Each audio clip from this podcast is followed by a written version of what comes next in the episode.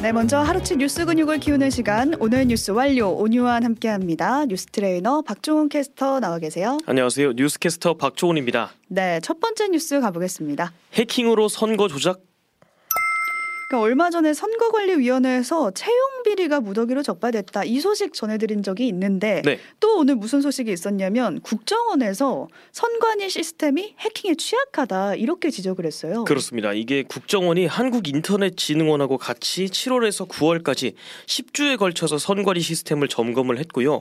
이 가상의 해커가 전산망 침투를 시도하는 시나리오로 진행을 좀 했는데 음, 점검을 해보니까 투표, 개표 시스템 포함해서 전반적으로 허점이 많았습니다. 네. 예를 들어서 뭐 유권자 투표 현황을 관리하는 통합 선거인 명부 시스템 같은 경우에는 해커가 너무 쉽게 침투할 수 있었고 어, 어, 사전 투표 인원수 같은 거를 좀 자유롭게 조작할 수 있었다고 합니다. 또 이제 사전 투표 용지 출력 프로그램을 조작을 해서 뭐 사전 투표 용지를 무단으로 인쇄를 하는 것도 가능했고요. 용지를 그렇습니다.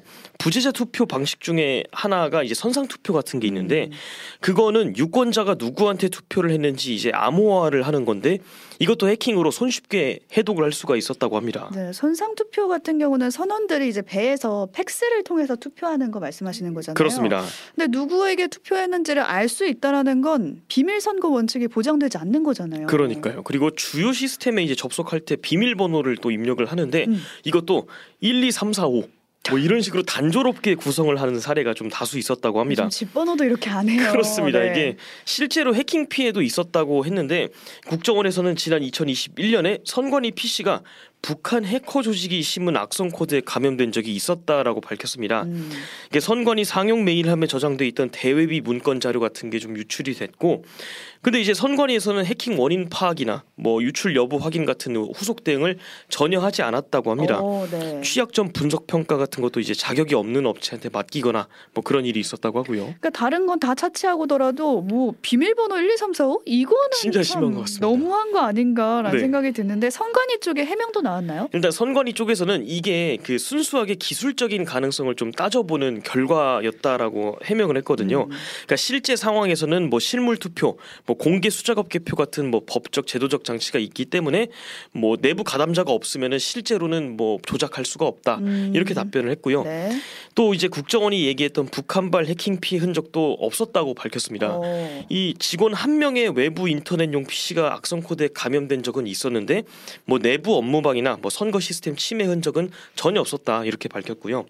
그러면서 지금 이 기술적인 해킹 가능성만 부각을 해서 선거 조작 가능성을 언급하는 게 뭐 국민 불안시키는 행동이고 음. 민주적 정당성을 훼손할 위험이 있다라면서 오히려 역으로 지적을 했습니다. 그러니까 그러니까 기술적으로는 선거 조작이 가능한데 실질적으로는 그런 일이 없을 거다라는 거고 지금 네. 그렇습니다. 중요한 선거 앞두고 있잖아요. 내년에 뭐 총선도 네네. 있는데 이 앞두고 왜 이 부분을 고의로 부각시키냐 이런 해명이었던 것 같아요. 네. 근데 다른 건 다 몰라도 비밀번호 1, 2, 3, 4, 5는 당장이라도 좀 바꿨으면 좋겠습니다. 그렇습니다. 다음 소식 가볼게요. 수능 선택 과목 없어진다. 수능 치를 때 탐구 영역 같은 데서 선택 과목이 있잖아요. 그렇습니다. 저는 문과인데 동아시아 사랑 사회문화 골랐습니다. 근데 기억이 또 가물가물하신. 분들은 네. 계실 거예요. 지금 기억하고 계시네요. 저도. 네네. 근데 지금 국어 수학에서도 뭐 화법과 작문, 미적분일 이런 식으로 과목을 선택해서 시험을 보거든요. 그렇습니다. 근데 이런 선택 과목 자체가 사라진다고 하더라고요. 네, 이게 중학교 2학년인 학생들부터 해당이 되는 사항인데 교육부가 2028 대입제도 개편 시안을 발표했거든요. 여기서 지금 선택 과목이 있는 국어, 수학, 탐구 영역을 공통 과목으로 전환하겠다. 이렇게 밝혔습니다. 음, 예, 선택 과목을 취- 도입했던 취지 자체는 이제 학생들이 적성에 맞는 과목을 좀 공부하게 하겠다. 이런 거였는데 쉬운 과목을 고른다든지 뭐 점수가 잘 나오는 과목을 고른다든지 이런 부작용이 좀 있다 보니까 음. 개선이 좀 필요하다 지적이 있었거든요. 네. 그래서 아예 이 통합을 시켜서 유불리나 불공정 문제를 좀 바로 잡겠다. 이게 교육부의 입장이었습니다.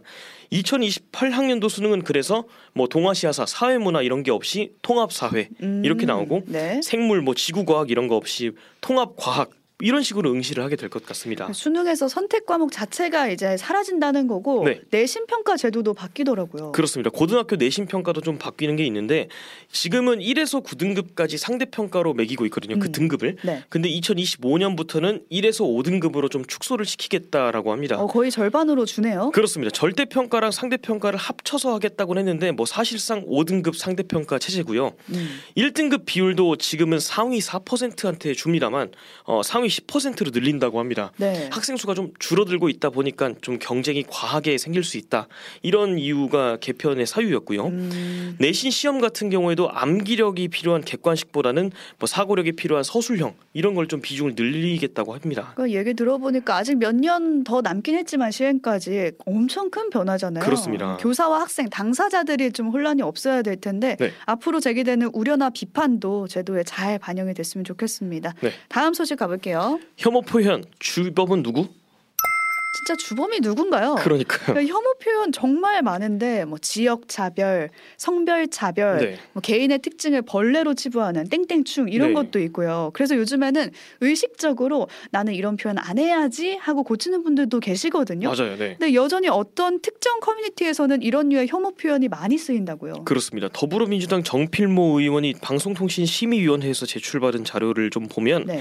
지난 2019년부터 올해 8월까지 뭐 주요 포털 및 플랫폼에서 차별, 비하에 대한 정보 시정 요구가 총 4,753건이 있었다고 합니다. 이 중에 4,096건이 커뮤니티 사이트인 DC Inside 음. 그리고 일간 베스트에서 나왔다고 합니다. 전체 87%에 달한 수준입니다. 그 거의 대부분 여기서 나왔다 이렇게 보면 되겠네요. 그렇습니다. 이런 차별 그리고 비하 표현 시정 요구 건수가 당장 올해 8월까지만 해도 이 1,326건에 달하고 작년 수치보다 100여 건이 더 많았습니다. 이게 음. 해마다 늘어나고 있다는 지표고요. 이런 혐오 조장하는 표현들을 관리하는 곳이 바로 방송통신심의위원회입니다. 네. 비하 표현 뭐 정보를 삭제하거나 아예 접속을 차단하는 조치까지 내릴 수 있는 곳이거든요. 그러니까 최근에 말씀하신 이 방심위가 가짜 뉴스와의 전쟁을 선포하고 지금 전쟁을 벌이고 있는 곳이잖아요. 그렇습니다. 그렇다 보니까 일각에서는 이 방심위가 가짜 뉴스 같이 법적 근거가 모호한 거를 좀 몰두하지 말고 이런 혐오 표현을 근절하는 업무도 좀 충실하게 임해야 될 필요가 있다. 음. 뭐 표현의 자유가 있다고는 하지만 성별, 나이, 지역 비하 같은 혐오 표현은 뭐 사회적 갈등을 야기시킬 수 있기 때문에 큰 문제다. 이런 지적까지 나오고 있습니다. 네, 오늘부터 국정감사도 시작됐는데 이런 온라인 커뮤니티와의 문제도 좀 달아줬으면 좋겠다라는 생각을 해봅니다. 네. 다음 소식 가볼게요. 만 39세도 청년 만 39세인 분들 귀가 쫑긋하셨을 것 같아요. 그렇습니다. 청년의 나이가 뭐 정확한 숫자는 숫자에 불과하지 네. 마음이 청년이면 청년이지 뭐 이런 말씀도 많이 하시잖아요. 그렇습니다. 근데 법적인 기준이 있단 말이에요. 네. 이걸 만 39세로 올리자 이런 방안이 추진된다고요. 그렇습니다. 윤창현 국민의힘 의원이 추진하고 있는 건데 지금 청년 기본법에 정의된 청년 나이가 만 19세 이상부터 만 34세 이하인 사람입니다. 음. 이거를 지금 1년에 한 살씩 단계적으로 좀 올려서 청년 연령을 최대 만 37세에서 39세까지 상향하는 방안입니다. 오. 이 배경이 아무래도 좀 달라진 사회 분위기 때문인데 저출산 고령화 이슈는 좀 남아 있고 지금 비혼은 물론 그 초혼 연령까지 좀 계속 올라가고 있잖아요. 그렇죠.